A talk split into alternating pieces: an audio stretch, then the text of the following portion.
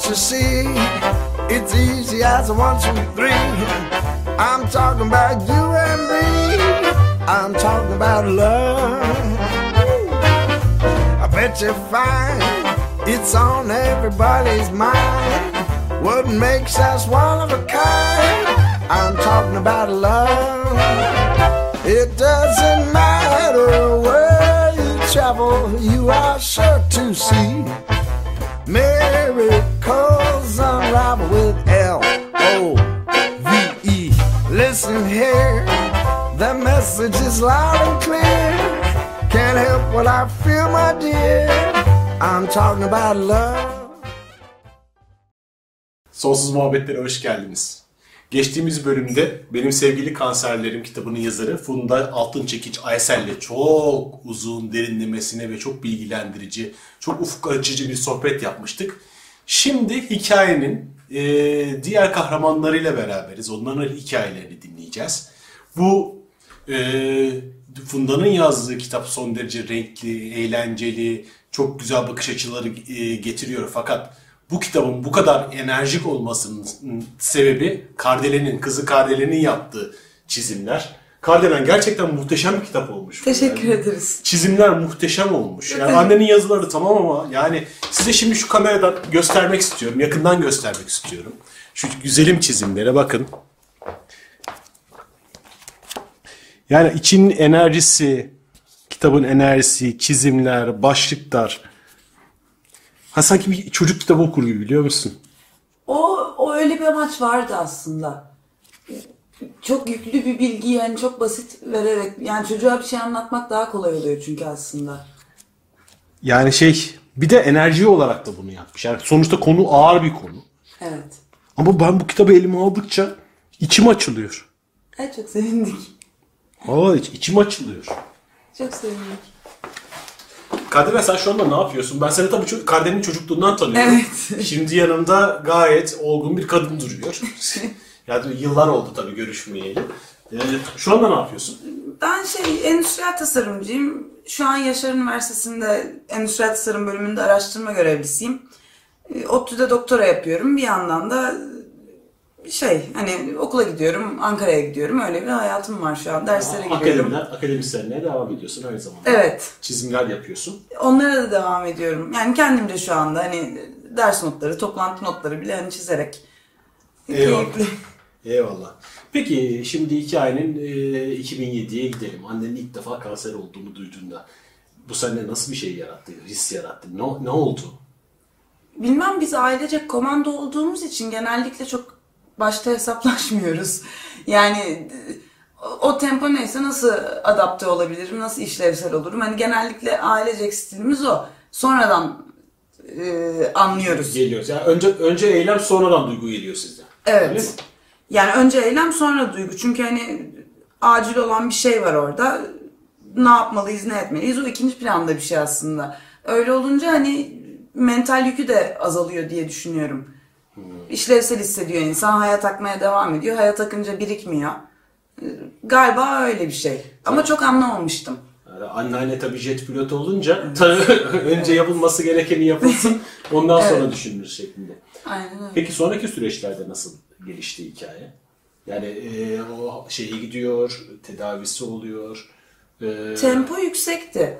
Yani fiziksel tempo yüksekti. Eylemler çok fazlaydı. Duygusal tempo çok üstüne çok düşündüğümüzü zannetmiyorum açıkçası o dönem. Ama şey vardı.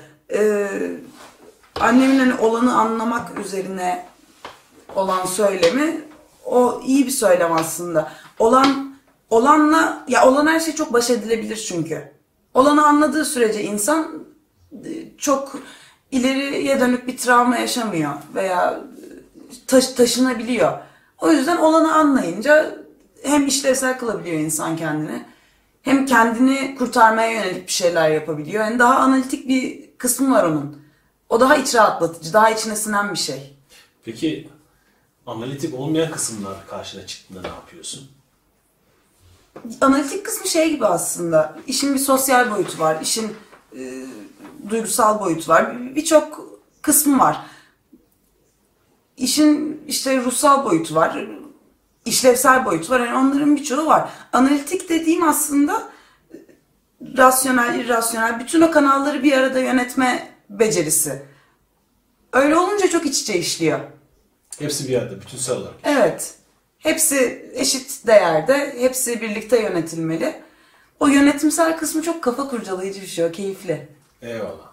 Yani tabii Başak Başak kadını içinde de kolay oluyor değil mi? Başak. Demin e, burcuna bakıyoruz da e, Ay burcu ikizler e, yani eril şey Güneş burcu da Başak olduğu için analitiğe son derece yatkın bir şey zaten. E tabii Evet. anne e, akademisyen, e, baba hekim yani e, ama bununla birlikte bu kadar e, analitik olmakla beraber bir o kadar da yaratıcılık işte. E, o evet o zor oluyor. İşte o işte o bütün ama yani hani sende hem eril çok kuvvetli hem dişil çok kuvvetli. Evet. Ne, nasıl zor oluyor? Ee, dişil olana izin vermek zor oluyor. Yani çünkü konfor alanımız hani o komandoluktan gelen çok eril bir şey olduğu için hani çok bir anlamda tahakkümcü oluyor. İzin vermiyor o dişil olan. Yani bir de konfor alanı anında en ufak bir şeyde oraya geri dönebiliyor insan. Ve çok kolay. Hmm, Çünkü beyin onu tanıyor zaten. Beyin onu O tanıyor. alanı tanıyor. o işlevsel, işe yarıyor, işe yaradığı görülebiliyor. Diğeri daha farklı bir şey. O özgürlük aslında. Ona izin vermek zor oluyor bazen. Burada bir şekilde oldu. Hani o kadar uzun süre beraber çalıştık ki annemle yani o dişil tarafı özgür bırakmayacak hiçbir ihtimal kalmadı. Ama bu belki atıyorum e, şey bir iş olsaydı tamam deadline'in şudur şunlar yapılacak bunlar yapılacak haberin olsun. O zaman belki o alanı yaratmaya izin vermezdik. Öyle söylüyorsun.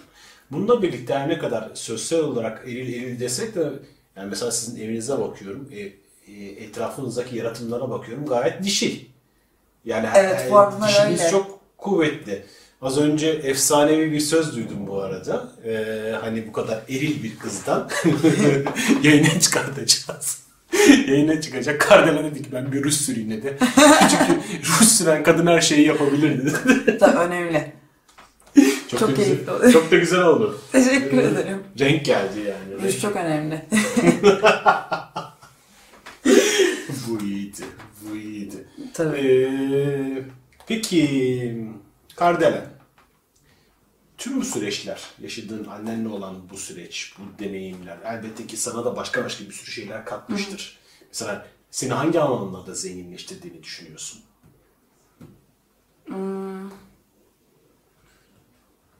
Mesela bazı şeyler var öyle öyle müdahaleler yapmışsın ki aslında kendiliğinden. Mesela o kil hikayesi.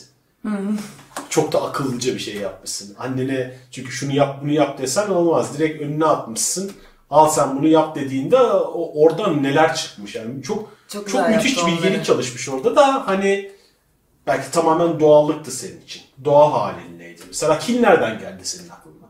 Hiçbir fikrim yok. Bir anda içimden geldi. Yani onların hepsi bir anda çıkıyor aslında. Şey de ilginç. Ee, Düşünmüş Bazen- şeyler değil. Evet, şimdi dönüp baktığımda şeyi bilmiyorum hani çok böyle farklı alanları olan süreçler olduğu için hayat yani herkesin hayatı tabii aynı şekilde şey ilginç geliyor.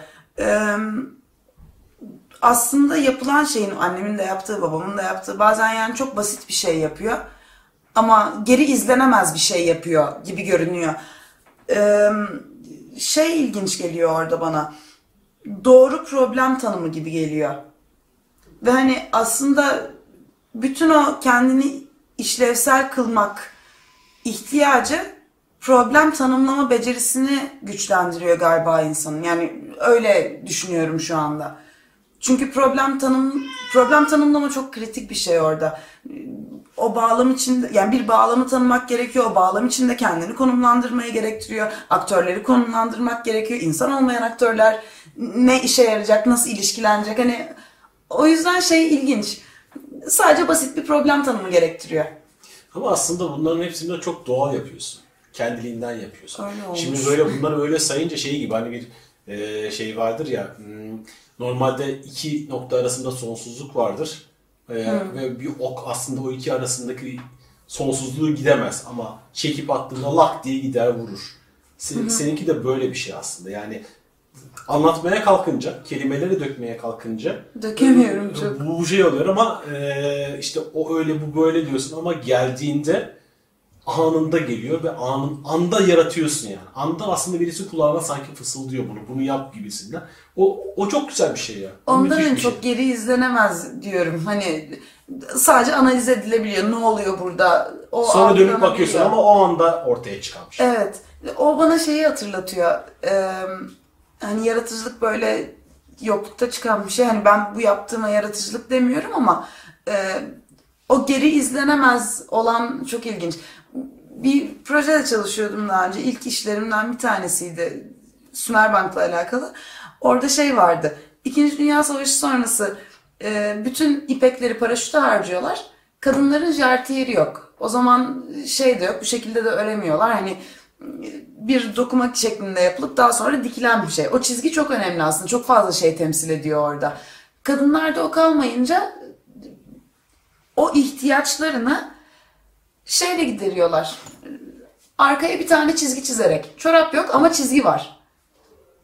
Benim herhalde en hoşuma giden örneklerden bir tanesi. işte o değil mi? Evet yok çünkü. Materyal yok. Aslında bir yandan da yokluk da değil. Çünkü hani problem tanımı çok derinde bir yerde orada. O pratik çok acayip bir şey. O tam andaki yaratıcılıktan bahsediyorsun. Evet. Çözüm ucu. Bu çok güzel bir şey. Hani e, malzeme az, malzeme az olunca yaratıcılık artıyor. Evet. Hani şey gibi çocuk oyuncakları gibi şimdi seni çok sevebileceğin şey bir alan. Yani hep anlatırlar ya eskiden bu kadar şeyimiz yoktu bizim oyuncağımız yoktu ama sürekli bir sürü oyunumuz vardı. Evet. Ama şimdi sürekli bir sürü oyuncağımız var ama oyunlar daha mı kısıtlı? Yani daha mı yaratıcı ya da yaratıcılığı da sana sunuyorlar mı? Eskiden sen özgür bir alandayken şimdi çok mu darlaştı acaba bu kadar çok oyuncağın olması, bu kadar çok Uyarıcı çok olması? fazla. Yani o kadar uyarıcı belki ya biraz şey gibi geliyor. Ee, tasarımın tanımı şey, var olan durumu tercih edileni değiştirmek. En azından benim kafama yatan bir tanım. Geleneksel de bulunabilir bu var tanım. olan durumu Evet. Hani olanı anlamak ve buna yönelik bir respons geliştirmek. Orada şey çok güzel bir şey. Ee, Bir en var burada. Bu tercih edilen en artı bir olabilir. Ve artı bir aslında çok öze, yani özgünlük mesela çok fazla büyütülen bir şey. Halbuki olay orada özgün yaratma becerisi veya özgün olanın çekiciliğiyle çok alakalı değil. Var olan hayatta kalmaya yetiyorsa doğru olan var olanı aynen yeniden üretmek. Hayatta kalmaya yetmiyorsa mental olarak, fiziksel olarak, sosyal olarak, o değişebilir, ekonomik olarak. O zaman tercih edileni değiştirmek uygun olana. Bu bir uygunluk o tartışması. zaman artı biri eklemek yani. Evet belki şu anda da aynen öyle. Gerek gerekliyse, gerekmiyorsa aynen devam. Ve belki hani şu an oyuncaklar veya bu, bu kadar uyaran çokluğu şey olabilir. Var olan durum o kadar yeterli ki Ee, ve hayatta kalmaya, o kadar günü geçirmeye aynı zamanda o kadar yetiyor ki neden artı bir üretsin? Ne gerek var? Tabii ama bu da e, belki de evrenin yasalarına aykırı oluyor. Çünkü evren sürekli genişliyor. Aynen Sistem öyle. sürekli gelişme ve büyüme üzerine. Sana her şeyi son, sunulduğu zaman sen bu sefer artı birini koyacak bir şey yaratamıyorsun. Evet. En sonunda ne oluyor? Sistem kendi kendine bir kriz yaratıyor ki o artı biri koy. E- evet. Belki de kanserin sebeplerinden bir tanesi de bu olabilir. Belki. Yani o kadar yaratıldı ki yani sadece sıkışmadan da değil. Fazlalığın sıkıştırması olabilir. Senin Tabii. çünkü şeyi işlemiyor. Şimdi buraya bakıyorum. Annenin yaptıkları kedilere falan bakıyorum. Şeylere bakıyorum. Hep eee, bunları kanserin sıkıştırmasıyla patlatmış aslında. Orada en artık işlemeyince en sıkışmış. Annen artık artı biri koymuş. Neyi koymuş? Yaratıcılığını koymuş, dişiliğini koymuş. Burada senden de gelen takviyelerle yepyeni bir şey yaratmışsınız. Bir yol yaratmışsınız. Evet, bazen yetmiyor. Yani kendini sürdürmeye yetmiyor olanı devam ettirmek. Herhalde o noktada çıkıyor o da. Evet o, orada aslında demek ki belki de hayatta sürekli artı birlerini eklediğinde Evet. Ee, sistem sürekli işleyecek. Burada şimdi formül çizdi de ben oradan konuşuyorum. En yık çizdi bir de en artı biri çizdi. Yani en, en hiçbir zaman yetmiyor. Çünkü sistem için yeterli Evet. olsaydı evren genişlemezdi. Belki. Art, belki ihtiyacı fark etmekle de alakalı olabilir. Her zaman bir ihtiyaç var. Ama o ihtiyacı fark edip yaşamsal olarak da e, radikal bir şeye ihtiyaç duymakla da belki alakası var. Hep var ihtiyaç çünkü. Yani orada mesela genişlemeye olan ihtiyaç ya da harekete olan ihtiyaç da olabilir diye düşünüyorum. Tabii. Peki Olabilir. bayağı şeylere girdik. Felsefi şeylere girdik. Hadi şeye gelelim. Mesela e, annen şeyi çok e, net söyledi. Bu özellikle e, tedavi sürecinde ailevi olarak desteğin ne kadar önemli olduğundan bahset, bahsetti. Evin içinde olan durumdan bahsetti. Senin için nasıldı annenin evdeki tedavi süreci, evin içinde olduğu durum, sonra ikinci kez geldiği, üçüncü kez geldiği kanser. Yani gerçi ben mesela Şimdi ben dışarıdan Funda'nın arkadaş olarak baktığımda işte üçüncü kez kanser, kanser dediğinde ilk haberini aldığımda Aa, bunu da devirir dedim. Yani bir şey olmaz ona. Öyle bir eminlik var bende çünkü yaratmış bende o şey. Sende nasıldı bu süreçler? Evin içindeki durumu nasıldı? O süreci bir şey yapabilir misin? Özetleyebilir misin? çok olduğu haliyleydi. Yani durum çok olduğu haliyleydi. Şey anlamında diyorum. Ee, bir şey bir duruma olduğu haliyle bakıp değerlendirildiği zaman ki o noktalarda onu yapması gereken annem oluyor aslında. Onun sorumluluğu oluyor biraz. Ki o da büyük bir sorumluluk aslında. Ee, o işte insanın kafasının çok dolaşmasına izin veren bir şey değil. O iyi bir şey. Yoksa yani arkadaşlarım mesela düşünüyorum. Çok ufak bir şey oluyor bazen. Hani kıyaslanamaz ve küçümsenemez şey değil o anlamda demiyorum ama olan bir durum var fakat geliştirilen bütün responslar olan bir duruma ilişkin hiçbiri olan bir duruma ilişkin değil. O zaman insanın patolojik davranması çok kolay oluyor. Yani bu olan bir durum ve e, olmayan bir durum. Yani vesveseye veriyorlar kendilerine. Ve Olmayan Evet. bir durumda enerjiyi harcıyorlar diyorsun. Evet. Evet. Yani olan oldu yani olan şey olandır ve bundan ibaret ama o bundan ibaret dediğim hani kolay bir şey değil her zaman. Sadece gerçek oluyor. Yani o gerçek olanı görüp ona yönelik bir şey, bir davranış geliştirdiği zaman insan o daha sağlıklı bir şey oluyor. Ben de korktum çok. Hani benim de arada bir öyle dönme hakkı buldum kendimde. Ama bir şekilde e, bağlam çok tarafsız olduğu zaman benim karşısında çok durabileceğim bir şey yok karşımda. Sen burada özetle şunu söylüyorsun aslında yani. Ben kendimi vesveseye kaptırmadım. E, Çok E, e- arada, çok arada kaptırdım ama Tamam kaptırdım ama kendimi çıkartabildim. Evet. Onun içinde kaybolmadım. Elbette ki olacak. Sonuçta Evet. insansın yani vesveseye kapılabiliyorsun, endişeye kapılabiliyorsun. En önemlisi yani etrafta bir sürü ölmüş insan var bu sebepten. bir, Dünyadan bir ayrı- yaz çoktu Evet. Yani aynı ay içinde. ayna içinde ve sen bunu görüyorsun. Aynende de aynısı var ya çok doğal olarak kaptırabilirsin. Ama burada kalmadım ve ben bunun içinden çıktım. Çünkü gerçek Evet. olan bir şeyin çözümü çok gerçek oluyor. Evet. Bunu, bunu Olan- söylüyorsun. Bunu anlıyorum değil mi? Doğru mu? Anlıyorum? doğru doğru. Yani o da mesela çok ilginç bir şey. O yaz örneği için kaç iki sene önce mi? Herhalde iki sene, üç sene. İkisinden biri. Ee, işte çok sevdiğimiz birisini kaybettik ama bunu onun vefat etmeden bir hafta önce e, bir şey oldu. Burada arabalar gidiyor, herkes ağlıyor. Ne oluyor? E, Ve hani bize haber vermemişler. Bizim 20 yıldır, 25 yıldır çok sevdiğimiz bir insan. Bilinci gidiyor. E, fakat annem üzülmesin diye haber verilmiyor. Veya ben üzül Yani tetiklememek için. Ve hani o çok acıklı bir şey. O çok acıklı bir şey. Annem de çok sinirlendi. O zaman da kemoterapi alıyordu. Çok sinirlendi. Nasıl, nasıl, ne hakla benim adıma karar verirsiniz ya da onun adına karar verirsiniz gibi. Gittik hastaneye.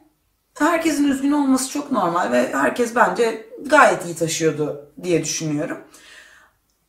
Ama olanı anlayınca ve olana olduğu haliyle davranınca şey çok başka oluyor.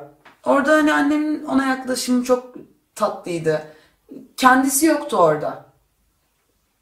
Bu kadın değerli benim için bu var ve başını okşuyordu ediyordu. Yani orada hiçbir e, kişisel hesaplaşmadan veya kendini koruma mekanizmasından yola çıkan bir e, tutum yoktu. Ve şeyi düşündüm sonra. Olan çok acıklı, olan çok üzücü ve çok özlem, özlem duyulan bir şey. O insan çok özlüyoruz biz hala ve çok seviyoruz. Ama ne kadar yönetilebilir? Yani olan çok büyük, büyük ama çok yönetilebilir. Yönetilebilir derken yani e, Taşınabilir. taşınabilir. Yani dağılınabilir ama gerçek bir şeyle e, uğraşıyor insan orada. Aslında galiba burada da şey var. İnsanların kendilerini taşıyamayacaklarını düşündükleri için işte güya kendilerini korumaya kalkıyorlar. Evet. Haber vermiyorlar ve senin o sevdiğin kişiyle vedalaşmanı bile engel olabiliyor. Evet. Çok aslında patolojik de bir Yani şey var e, orada. burada bir gerçek bir şey var. Ama bir de gerçek olmayan bir sürü kafadaki e, varsayımlar sebebiyle e, o gerçekliği de örtüyorsun. Evet. Bu sefer de o yani o kişi dünyadan ayrıldıktan sonra bile hala sen o varsayımların içinde kaybolup yıllarını ve zamanını harcıyorsun. O kişiyle Aynen bitmiyor öyle. hikaye. Senin söylediğinde de gerçek olan da bir şeydi. Tamamlansa bile tamamlandı. Evet. Güzelce vedalaştık gitti. Şimdi özlüyoruz. Eyvallah özleriz. Seviyoruz ama biz onunla güzelce vedalaştık. Ama hesap evet hesaplaşma da yok orada. Özlem özlem çok büyük bir özlem. Evet. Ama yine de baş edilebilir. Hani acıdansa özlem gibi. Orada şey var diye düşünüyorum ben. Empati midir onların yaptığı? Empatidir. Neden olmasın? Ama e, hani daha soyuttan biçimsel bir empati, bi- biçimsele giden bir skalaysa o, biçimsel empati noktası çok tehlikeli. O zaman çünkü insan kendi referanslı bir davranışta bulunuyor. Karşıdakinin olduğunu anlayarak veya özgürce Varsayıyorsa. varsayımsal bir hale Çünkü geliyor. onda da kanser var. Şimdi öldüğünü görse kendi kanseri aklına gelir. Ondan sonra kendi Tabii. ölümü hatırlatır falan gibisinden varsayımlara giriyor. Tabii. Bir de karşıda aslında bir şey söyleyeyim mi? Bunun arkasında ne var biliyor musun? Çok daha fena bir şey var bence. İyi niyetli görünmek ama iyi niyete giden yolda yani cehenneme giden e, yol, yol iyi niyet taşlarıyla döşelidir diyor ya. Arkasındaki iyi niyet bunun arkasında şey var ya karşıdakini acayip güçsüz görüyor biliyor musun? Kibir var ben sana söyleyeyim bunu. Olabilir. Yani kişilerin aslında kibri bu biliyor musun? Koruma görünümlü ama Funda'nın ne kadar güçlü olduğunu görmüyorlar. Çok çünkü şeyi düşünüyor. Belki de arkasında da her kibrinin altında da acayip bir güçsüzlük var. Evet. Ya ben aynı durumda olsaydım ben kaldıramazdım bunu. O zaman Funda da kaldıramaz söyleyemeyim diyor. Evet. Ve Funda'nın gücünü de kabul etmiyor. Kudretini de kabul etmiyor. Tabii tabii annemle alakalı bir şey yok orada. Her şey kendi referanslı. Yani iyi niyet midir? İyi niyet de olabilir bu arada. Hani o da ayrı bir şey ama varsayımsal olduğu zaman koşulsuz olmuyor. Evet. O tehlikeli. Koşulsuz olmaması çok tehlikeli bence. Evet anlayabileceğim bir durum. Ben de çok varsayımlar üzerinde hayat boyu kendi kendimi çok baltaladım. Evet, o yüzden ben- biliyorum. Yani eee, şimdi korkuyla endişe arasında çok önemli farklar var. Korku gerçek bir şey. Korku bizim için çok faydalı. Çünkü korkuda gerçek bir tehlike oluyor ya da bir durum oluyor ve sen onun üzerine dediğin gibi gerçekten bir eyleme dökebiliyorsun onu. Evet. Ve sonuca vardırıyorsun. Ama endişede öyle bir şey yok. O korkmaktan korkmak. Korkmaktan korkmak. Yani kork ve somut bir şey olmadığı için sınırı da yok, ucu Evet. yok, bucağı yok ve seni tüketiyor, bitiriyor. O şey çok güzel. Kurgusal aslında. Kurgusal. Hani varlığını da kanıtlayamam, yokluğunu da olmayışını da kanıtlayamam. Çok tehlikeli. Ve içinden çıkamıyorsun. Çıkılmıyor. Ancak onun varsayım olduğunu görüp yani bir dakika ya bu, bu hakikat değil, bu gerçek değil. Bu şey kurgu sadece, kuruntu. Benim annemin Evet. böyle bir hayat felsefesi vardır mesela. Çok birçok e, kişide de gördüm. Her şeyin en kötüsünü düşüneceksin ki e ona göre önlem alasın. Hayat böyle mi yaşanır? Yani sürekli kafanda vesvese, kuruntu, kurgu üreteceksin, üreteceksin.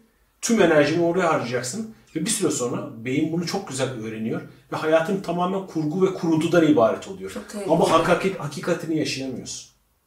Çok tehlikeli. Yani hala ben de kendime bazen yapıyorum bunu ama çok tehlikeli.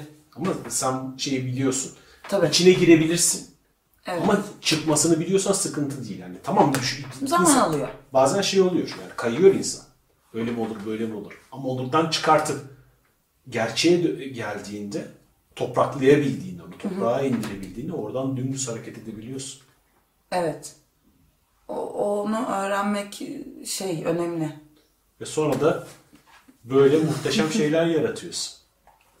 Teşekkür ederim. Gerçekten çok güzelmiş ya. Çok güzel yani eline binlerce kez sağlık. Çok teşekkür ederim. Çok güzeldi annemle öyle bir şey yapmak. Beraber yapmak değil mi? Ortak yaratım, eş yaratım. Eş yaratım. Evet. Kardelen çok teşekkür ederim sana. Ben de çok, Çok teşekkür güzel bir ederim. formül verdin. Ve seninle muhabbetimiz üzerinden belki eee izleyenlerin eee, şeylerinde, akıllarında ya da onlara korkunun, endişenin, varsayımın farkını verdik. Senin üzerinden Umarım. geldi bu. Umarım. Umarım. Umarım. Eyvallah. Çok teşekkürler. Çok sevindim. Ee, biz bir ara verelim. Az sonra İnan abiyle devam edeceğiz.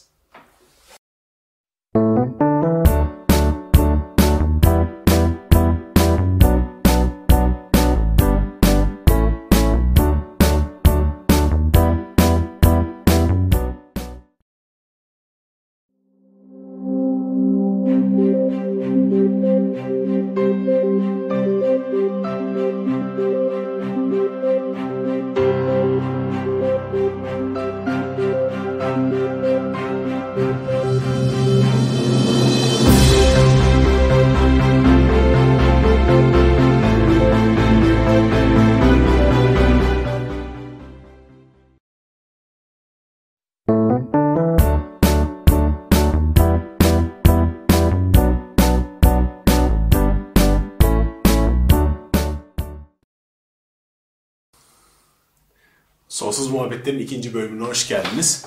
Şimdi e, sevgili Funda'nın eşi e, yine çok da sık bahsettiğimiz e, İnan abiyle, İnan Aysel'le birlikteyiz. İnan abi sen göğüs cerrahı mıydın? Neydi? Yok Yani- ben anestezi hekimiyim. Anestezi Anestezi ve reanimasyon. Ben niye şey hatırlıyorum ya? Nereden hatırlıyorum? Nereden uydurdum o? Anestezi ve reanimasyon. Biliyor musun? İçimden ne geliyor? Hiç kanser falan hakkında değil. Gel seninle biz aşk konuşalım. Çok güzel aşk konuşuyordun. Az önce de muhabbeti biliyordun. Bütçe yok. Çünkü tüm hikayede ne var biliyor musun aslında? Se- Funda seni o kadar güzel anlattı ki. Ben orada büyük bir aşık adam gördüm. Ee, onu Bilal'le konuşalım. Ama şu konuda bununla ilgili hani benim de söyleyeceklerim vardır diye düşünüyorum. Vardır Ee, elbette. Çünkü çok Bunları söyle, yani bunları konuşalım. Ee, Zaten bu aşk biliyor musun? Aşk bu aslında. Yani e, Fu- Funda'nın bir lafı çok önemliydi. Ya e, söylediği az önce. Dedi ki e, tedavi sonrasında mesela kadınlar oraya gittiklerinde, kemoterapiye gittiklerinde şunu gördüm ki birçok yani tek başına olanlar da vardı veya eşleri terk edip gidiyorlardı ve aileden gelen destek çok çok önemliydi. Ve inanın vardı. Tabii sen bir hekimsin. Ama onun dışında inanın varlığı benim için çok çok önemliydi. Ve bu bir aşık adamın hikayesidir aslında. Benim için o yüzden aşktan bahsedelim de- dedim. yani Sen evet, işine de aşıksın çünkü. aşk evet. Yani aşk mıdır, vefa mıdır, minnet midir? Hepsi de çok değerli kavramlar ama. Ee, Nedir sence peki senin için? Ee, ben bu konu için e, vefa minnet daha çok kullanırım. Vefa çok güzel. Vefa e, vefa o aşkı da içerir zaten yani. Vefa sevgi bağlılığı demektir. Evet. Bağ demektir. Sevgi Evet. bağı zaten. Ben yani vefa daha açıklayıcı gibi geliyor bana. E, çünkü biz 11 senedir falan bu maratonun içerisindeyiz. Daha da ne olur ne eder bilmiyorum. E, yalnız şey e, şu konu çok doğru. E, erkeklerin karnesi biraz zayıf. Bu, bu konuda evet erkeklerin karnesi biraz daha zayıf. özellikle hani şahit olduğum olaylardan söylüyorum. Yani kadınlar bu konuda daha vefalı. Ee, Ben eşime karşı vefalı olduğumu düşünüyorum. Yani yaptığınız iş esasında dönüp sizi yapıyor. bu benim esasında kendimle e, ilişkim, ilişkim. Funda bir aracı. Eyvallah. Aa, bu da güzeldi. Evet. Funda kedi yaptı killerden. Sen de e, bu ilişkinde Funda'yı Funda'yı e, yaptın yani. Kendini yapıyor insan. Yani yaptığınız esasında her şey kendiniz için. Vefan kendine, aşkın kendine. Hayata karşı duruşunuz yani beraber büyüyorsunuz. Bu çok ciddi bir sınavdı. Çok şey öğrendik. Öğrenmeye halen devam ediyoruz. E, Benim hani bu konuda tabii böyle e, Funda söyleyince işte Hasan'la beraber bu konuda hani senin de konuşmanı ister deyince aklımda birkaç şey geçti. Hani bunları aktarayım istedim. Tabii ki. Şimdi birincisi e, çok insanda gördüğüm için burada özellikle belirtmek istiyorum. Genellikle bir çatının altına kanser gibi bir e, isim girdiği zaman her kime olursa olsun diğerleri şöyle algılıyor. Çok çünkü varoluşsal bir şey. Varoluşu tehdit eden bir şey. E, ilk algı genellikle ben hekim olmama rağmen bunu yaşadım ki diğer insanların çok rahat yaşayacağını, bu tuzağa düşeceğini biliyorum. Ee, ilk reaksiyon şey, film bitti. Hmm, evet. Bu e, bu hataya düşürmek gerekiyor. Yani filmin bittiği yok. Yani e, evet bir tane teşhis var ama bu film ne şekilde bitecektir hiç bilmiyoruz. Çünkü rakamlar bir şey anlatmıyor. Mesela diyelim ki bir kanseriniz var. 5 yıllık sağ kalım %90 %10'un içerisine girebilirsiniz. Veya tam tersi 5 yıllık sağ kalım %10 belki %10'un içine gireceksiniz. Yani rakamlar hiçbir şey anlatmıyor. Sizin ne olacağınızı, filmin bitip bitmediği. Buradaki esas tuzak şu. Film bitti diye algılarsanız şunu algılıyorsunuz. Esasında kendi derdinize düşüyorsunuz. Ben bunu yaklaşık e, teşhis, Funda'nın teşhisi konduktan 15 gün sonra falan yaşadım. Esasında tuttuğunuz e, yaz, korkunuz, paniğiniz esasında partneriniz için değil, kendiniz için. Çünkü bunun ipuçları şu. Eğer film bitti diyor iseniz daha sonra ne oluyor? Senaryonun sonunda ne var? Başlıyorsunuz esasında kaygısını kurduğunuz şey daha sonra ne olacak? Onsuz ne yaparım? Genellikle hayatı nasıl iseniz o değerler üzerinde. Mesela çocuk genellikle çok bir gösterge. İşte çocuk yani o ne yapar, ne eder? Yani özet eğer düşüncenizin içerisinde gelecek var ise bilin ki arkadaşınızın ya da yakınınızın e, derdinde değilsinizdir. Kendi derdinizdesinizdir. Kendi paniğinizi, kendi korkunuzu yaşıyorsunuzdur. Bunun için e, ben eğer bir çatının altında kanser girdiyse şunu söylemek istiyorum. Bir, film bitmiyor.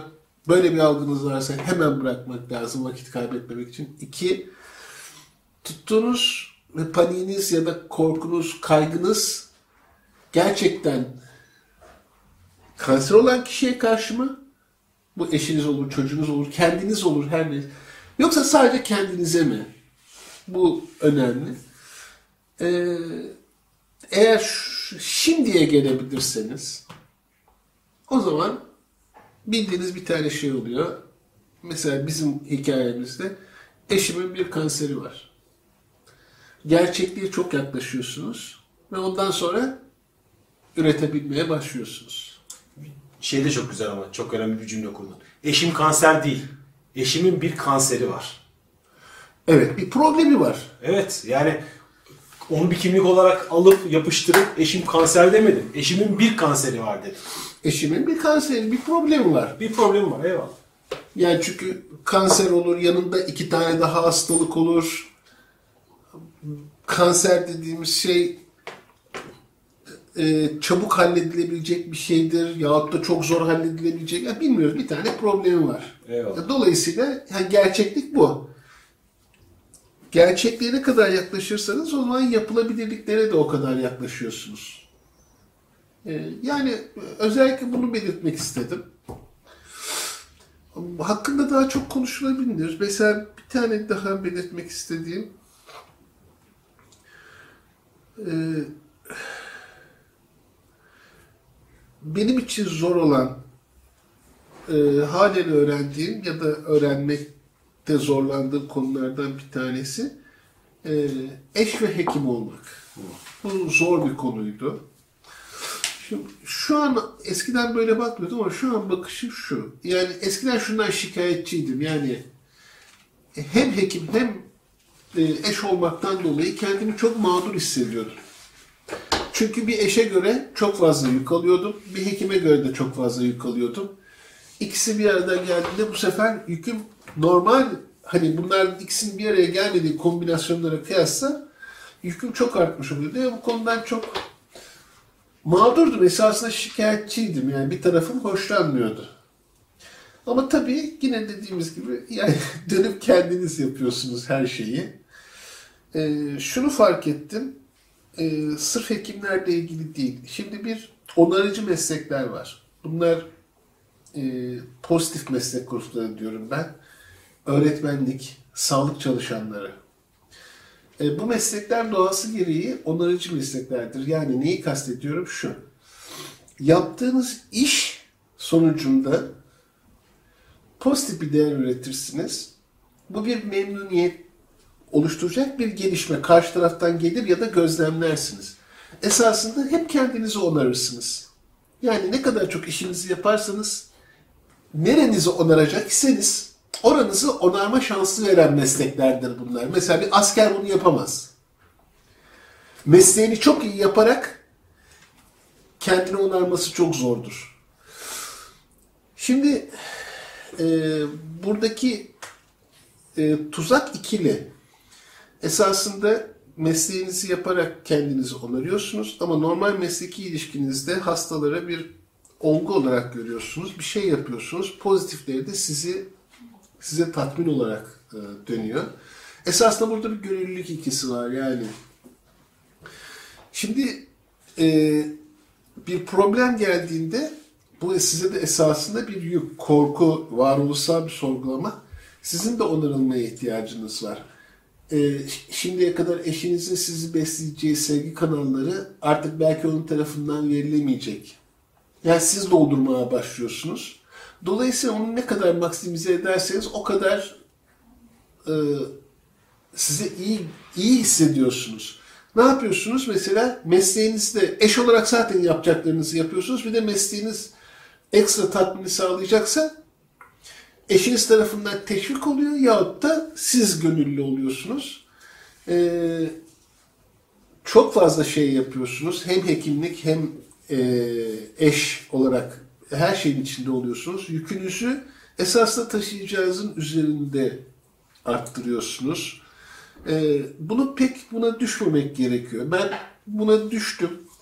Ee, ama çok kötü müydü? Hayır, mutlaka oradan beslendim. Yani e, biraz ayırt etmek gerekiyor. Yani tümüyle eşinize kendinizi vakfederekten kendinizi onarma yönüne çok fazla gitmemek gerektiğini düşünüyorum. Eyvallah. Eyvallah. Yani tabii burada bir yandan da e, elbette ki Funda içinde e, senin varlığın büyük şans oldu. Yani o da zaten defalarca e, ifade ediyor. Peki hani e, evinde bir inan olmayan şu anda kanserli birisi var diyelim. Bizi izliyor ve kendisine hiç bakan birisi yani birisi destek olan yok, şey yok. Yani e, bunun üzerine Funda ile konuştuk ama senin verebileceğin ona bir tavsiye olabilir mi? Yani kimsesi yok ama şu anda herkese Yani terk etmiş. Kimsesi yok noktası kötü bir nokta. Yani hele bunun üstüne bir de kanser gibi bir şey eklendi mi iyice çok yani kötü bir problem oluyor. Yani gerçekten hani Zor, zorluk daha da tavsiye artıyor. evet e, Tavsiye de ne yapayım? Şöyle demek Aklına geliyordur belki doğru.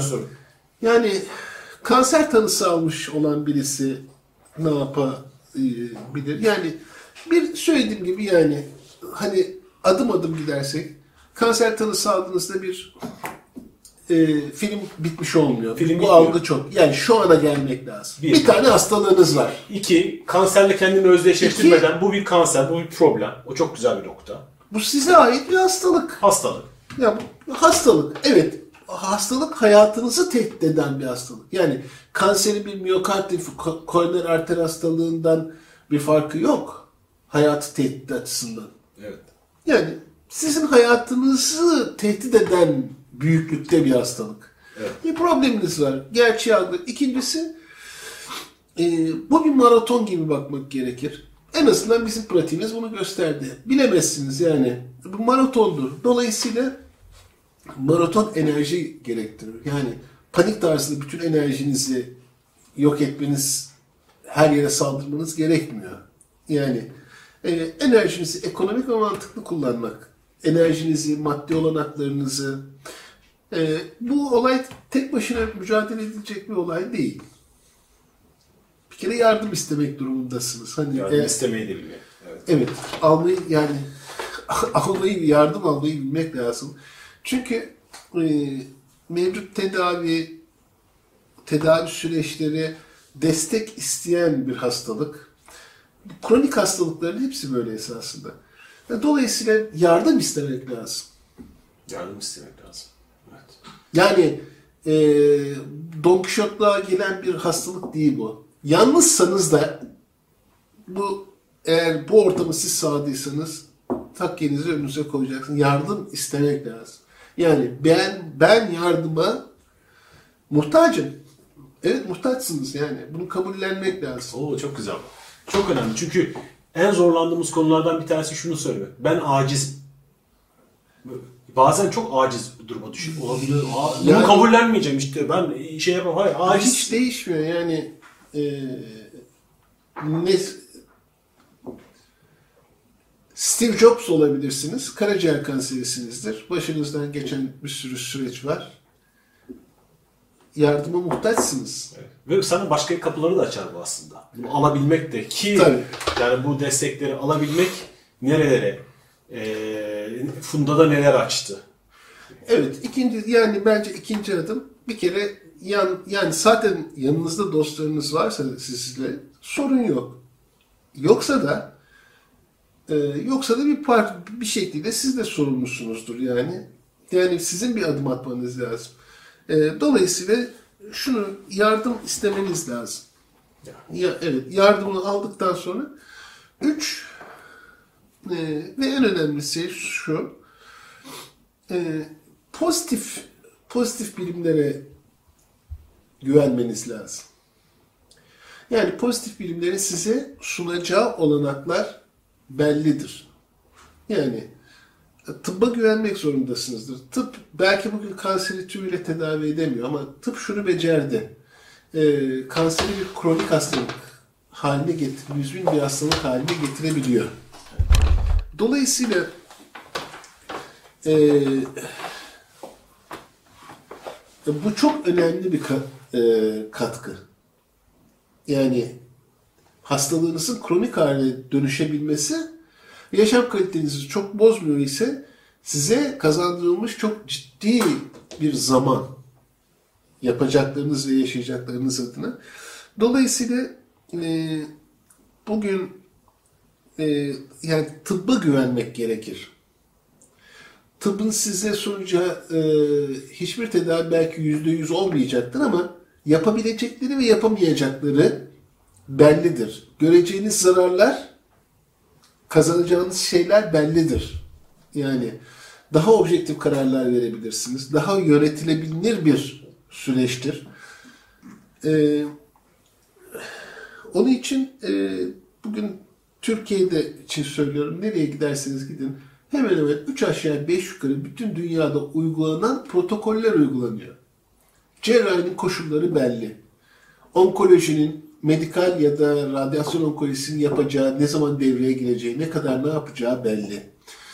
Ee, dolayısıyla bu alana güvenmek gerekir. Çünkü her kanser hastasının e, tavsiye kanser hastasına ta- akıl öğreten, tavsiyede bulunan Bir sürü kişi oluyor. çok şey var, fazla uyaran vardır. Yani öncelikle öncelikle her şeye bir kulakları kapatıp objektif yapılabilirlikleri öğrenmek lazım. Ee, üçüncü söyleyeceğim e, bu. Bu süre, tedavi süreci içerisinde dördüncü olarak e, bununla ilgili kısmını söyleyeyim. Diğer tedaviler diyeyim. E, diğer tedaviler için aceleci olmamak lazım. Yani bir tedavinin içerisine girdiğiniz zaman bir tıbbi bir tedavinin içerisine diğerlerinin panik tarzında oraya buraya saldırmaksızın okuyabilir, karar verebilirsiniz. Bunun yanlışı doğrusu kişisel tercihlerle daha ilintili. Onun için e, panik olmadan bu konulara bakmak gerekir diyorum. E, az önce aklımdaydı e, bahsedeceğim. Burada şeyi çok güzel ufuk açtı. Maraton konusu benim çok ufkumu açtı. Kesinlikle yani 100 bu- metreci gibi e, ko- hızlıca koşarak en önüne gitmek değil. Bunun bir maraton olduğunu bir defa zihninde verip ondan sonra ona göre planlı, ekonomik ve stratejik olarak ilerlemek e, çok değerli. Hani 100 metreci bir anda 9 saniyede koşması lazım. En hızlı, hızlı şekilde olması lazım ama bu öyle değil. Böyle değil. Bu, bu çok çok güzel bir anahtar benim için. Kesinlikle. Bu yani- hayatımda da kullanabileceğim, bir sürü noktada kullanabileceğim bir anahtar. Kesinlikle Çok maraton. Çünkü olayı böyle algılarsanız olanaklarınızda bir maraton koşusu daima enerjisini, olanaklarını, donanımını hep bilir. Yani ben bu maraton gibi algılarsanız şudur yani enerjinizi, maddi olanaklarınızı, yakınınızdakileri ya şimdi e, en basitinden adı kanser olunca "Aa, bütün aile bir araya toplanıyor. Yir- O 20 kişi. Eğer maraton olarak algılamazsanız 20 kişi enerji döküyor ama bir ay sonra bakıyorsunuz ortada insan yok. Ama maraton olarak algılarsanız 20 kişi bir araya gelmiyor. Parçalı, dönüşümlü. Herkes enerjisini, hayat çünkü herkes için devam ediyor. Yani bunu böyle algılamak her şeyin yönetimini hasta lehine çeviriyor. Eyvallah. Her türlü şey yani ilişkileri, maddi olanakları, her şeyi. Hatta mesela şimdi bahsedeceğim konu oydu. Esasında bu kitap da o şekilde eşim aktardı ama e, bu da bu algı ile ilgili.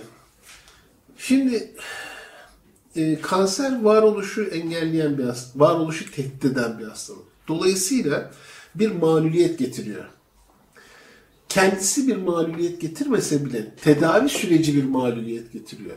Yani bir cerrahi giriyorsa işin içerisine, bir kemoterapi giriyor ise siz nereden bakarsanız bakın 6 ay, 1 sene bir mağluliyet içerisindesiniz. Dolayısıyla bunun e, sizin hayatınızda, gündelik hayatınızdaki karşılığı kişisel izolasyon. Gündelik hayattan kopartan bir hastalık sizi alıyor, işinizden alıyor, vesaire alıyor. Yani alıyor, bir dar çerçeveye mahkum ediyor. Burada üretebilmek çok önemli. Eğer burada hayatı üretemiyor çünkü yaşadığınız zaman sizin hayatınız olacak. Evet. Eğer sırf tedaviyle dolmuş bir şey ise acı ve korkularla oluşmuş bir hayat olacak. Eyvallah. ya da bu sürecin içerisine siz bir takım katkılar sağlayabiliyor iseniz neyse o sunduklarınız onlar sizin hayatınız olacak. Yani esasında sizin kişisel tercihiniz sizin hayatınız yani hayatınız sizin tercihlerinizden oluşuyor. Eğer sa- salt bu mağluliyet içerisine hapsolursanız bu mağluliyetin oluşturduğu hayat, yalnızlık, uyaran eksikliği, içinize kapanma, depresyon ve bu sıra gider. Yani hoş olmayan bir hayat. Bu kanser olmadan da ya da kanseri yaşamadan da yaşıyoruz. Esasında bu adını kanser koymak zorunda değiliz. yani Sizde hasta, mağluliyet... hastalık, değil. Yani mağlul, hayat boyu mağlul yaşayanlar var yani. Ya sizi mağluliyete iten bir şey var ise burada çünkü bu hazırlık yapıl kanser bam diye gelen bir şey. Hani ani emeklilik gibi. Evet. Çünkü muhalleyen emeklilik de olabilir. E, şimdi burada e, şunu kişinin bilmesi önemli. Yani ben böyle bir sürecin içerisindeyim. Pozitif olanda kalabilecek miyim? Yani hayatımı pozitif şey değerlerle bezeyebilecek miyim? Bu çünkü pozitifte kastım da şu. Yani iyi kötü keyif alabileceğim, etrafımdakilerle birlikte mutlu olabileceğim bir çerçeve Az yaratabileceğim. önce Karduş güzel bir formül verdi. Artı bir. En artı bir yazdı. En şu andaki durum işte eee, şu andaki hal ama artı bir sürekli genişleme. Sürekli artı bir pozitif olmak. Artı bir ne katıyorsun? Yani ne katıyorsun hayatına? Kesinlikle. Bu kitabı ben o anlamda değerli buluyorum. Esasında yani bu kitaba baktığınızda yani bu kitap şöyle bir şey. Bu sürecin mağlubiyet süreci içerisinde esasında oluşmuş bir emek. Yani bu bir konuya kafa yoruyorsunuz. O konuda yapabilecekleriniz var. Ve o siz bir, bir şeyle uğraşırken yani bu kitaba bir şey diyorum. Hani pozitif kılabilecek bir şey. Yaparken esasında yanınızdakileri de katıyorsunuz. Evet. Yani mesela Kardele'nin Kardele'nin bu kitabın çizimlerine katılması bu anlamda şey. E, ne yapıyorsunuz? Esasında tümüyle acı, korku vesairenin simgesi olacak bir şey konusunda siz pozitif bir şey üretebiliyorsunuz birlikte. Evet. Ve Ya- bir, bir yaratım artı bir bu. Anlamı bu artı bir. Ee, dolayısıyla ne yaparsanız yapın. Yani şunlar kanıtlanmış değil. Pozitif bakış vesaire vesaire vesaire. Yani bunların kanserde ömrü uzattığına dair hiçbir tıbbi veri yok. Bu anlamda söylemiyorum. Ama neyse sizin hayatınız, yaşayacağınız kanserli ya da kansersiz pozitif alanda kalabilmeniz, hayatı süsleyebilmeniz o zamanı mutlu ve huzurlu geçirmenizi sağlamadığına dair çok fazla kanıt var. Evet. Yani yaşam kalitenizi yükseltecek bir şey. Ee, e, hani dördüncü olarak söyleyeceğim de e, bu. Yani şey sonuç olarak daha fazla yaşadığımızda değil de süreç. Zaten hikaye bizim süreçte. Bu Funda'yla da onu konuştuk. Ee, hep biz sonuca bakıyoruz. Öldü mü kaldı mı? Sonuç o değil. Hiç Ama bilmiyoruz. süreç. Zaten sürece baktığında o kendi kendine zaten uzayacaktır. Uzadığının bile farkına varmayacaksın. Yani kimin ne yaşayacağını, ne edeceğini hiç bilmiyoruz. Bildiğimiz şey şu, işte yine o geleceğe gitmemek. Şimdi, yani hayatımı tehdit eden bir problemim var. Eyvallah. Bu, yani bunun ötesinde bir gerçeklik yok. Ha bunun gereklerini şu anda aklımız erdiğince yaparız. Bu bizim ömrümüzü uzatır, uzatmaz. İstatistiğin o tarafına gideriz, bu tarafına gideriz. yani bunları belirleyebilmenin koşulu yok yani. Eyvallah. Eyvallah. Ee, burada İnan abi de bu arada hasta yatağından kalktı. Geldi. Şimdi sürekli kameraya dönüp dönüp bakıyorum. Çünkü bilinç siz yani şey de olarak beni koruma arzusuyla sürekli kameranın dışına gidiyor. Çünkü bulaştırmayacağım. Çerçevenin dışına çıkmasın, çıkmasın diye uğraşıyorum. O biliyorum ki böyle bir hekim hassasiyetiyle yapıyor. Ee, ama çok önemli, çok değerli bilgiler verdin. Çok çok teşekkür ederim. Ben İnan teşekkür abi, ederim. Yani bu çok önemli bir birlikte yaratım. Sonunda da zaten senin de bir e, yazın var. Bu arada az önce e, adını anmadık. E, anmamız gerektiğini düşünüyorum. Eflatun ya Efil Yayın Evi. e, bu kitabın basımcısı. Onlara da bu kitabı bastıkları için teşekkür ediyoruz. Hatta artık yeni basımları da eğer bittiyse yapsınlar. Bu çok önemli bir kitap. Çok değerli bir kitap. Ve çok da güzel basılmış. Esasında yani kişisel öyküler önemli. Bu tabii böyle iç karartıcı bir kitap değil bu bir hastalık. Yani bu bir esasında bir süreç. Yani bana sorarsanız neşeli de bir kitap yani. Neşeli yok. Çok çok neşeli. Açıp açıp bakıyorum. Yani esasında Türkiye'de yani biz yazma konusunda biraz zayıf bir e, ülkeyiz hep öyle yani. Bu tip kitapların artması lazım. Hikayelerin değil mi? Hikayelerin artması lazım. Çünkü herkesin herkese katacağı şeyler var. Çünkü bu kitap, bu tip kitaplar oturup yani bir saat içerisinde okuyabileceğiniz kitaplar. Bir saat içerisinde 5 senelik, 10 senelik süreçlere şahit olmak inanılmaz bir zenginlik. Evet. Çünkü yani bu kitapla siz bir 5 seneye şahit oluyorsunuz. Evet. Filtrelenmiş 5 seneye. Ee, artması lazım yani bu konuda da e, insanların daha fazla katkı sunması lazım. Eyvallah. Eyvallah. Çok teşekkür ederim Ben teşekkür Çok sağ ederim. olasın. Sağ olasın. Ee, iki bölümde gayet geniş bir şekilde işledik. Ee, ben Funda Aysel'e, İnan Aysel'e ve Kardelen Aysel'e bu hikayeyi bizler için yarattıkları için çok çok teşekkür ediyorum. Ee, çok nice şeyler öğrendik benim hayatıma. Çok katkıları e, oldu bu söyleşilerin. Benim sevgili kanserlerim e, kitabımızın adı. E, Sonsuz Muhabbetler'de bir başka bölümde yeniden buluşmak üzere sevgilerle. Can't you see? It's easy as one, two, three. I'm talking about you and me. I'm talking about love. I bet you find it's on everybody's mind. What makes us one of a kind? I'm talking about love. It doesn't matter where you travel, you are sure to see. Miracles unravel with L O V E. Listen here, the message is loud and clear. Can't help what I feel, my dear. I'm talking about love.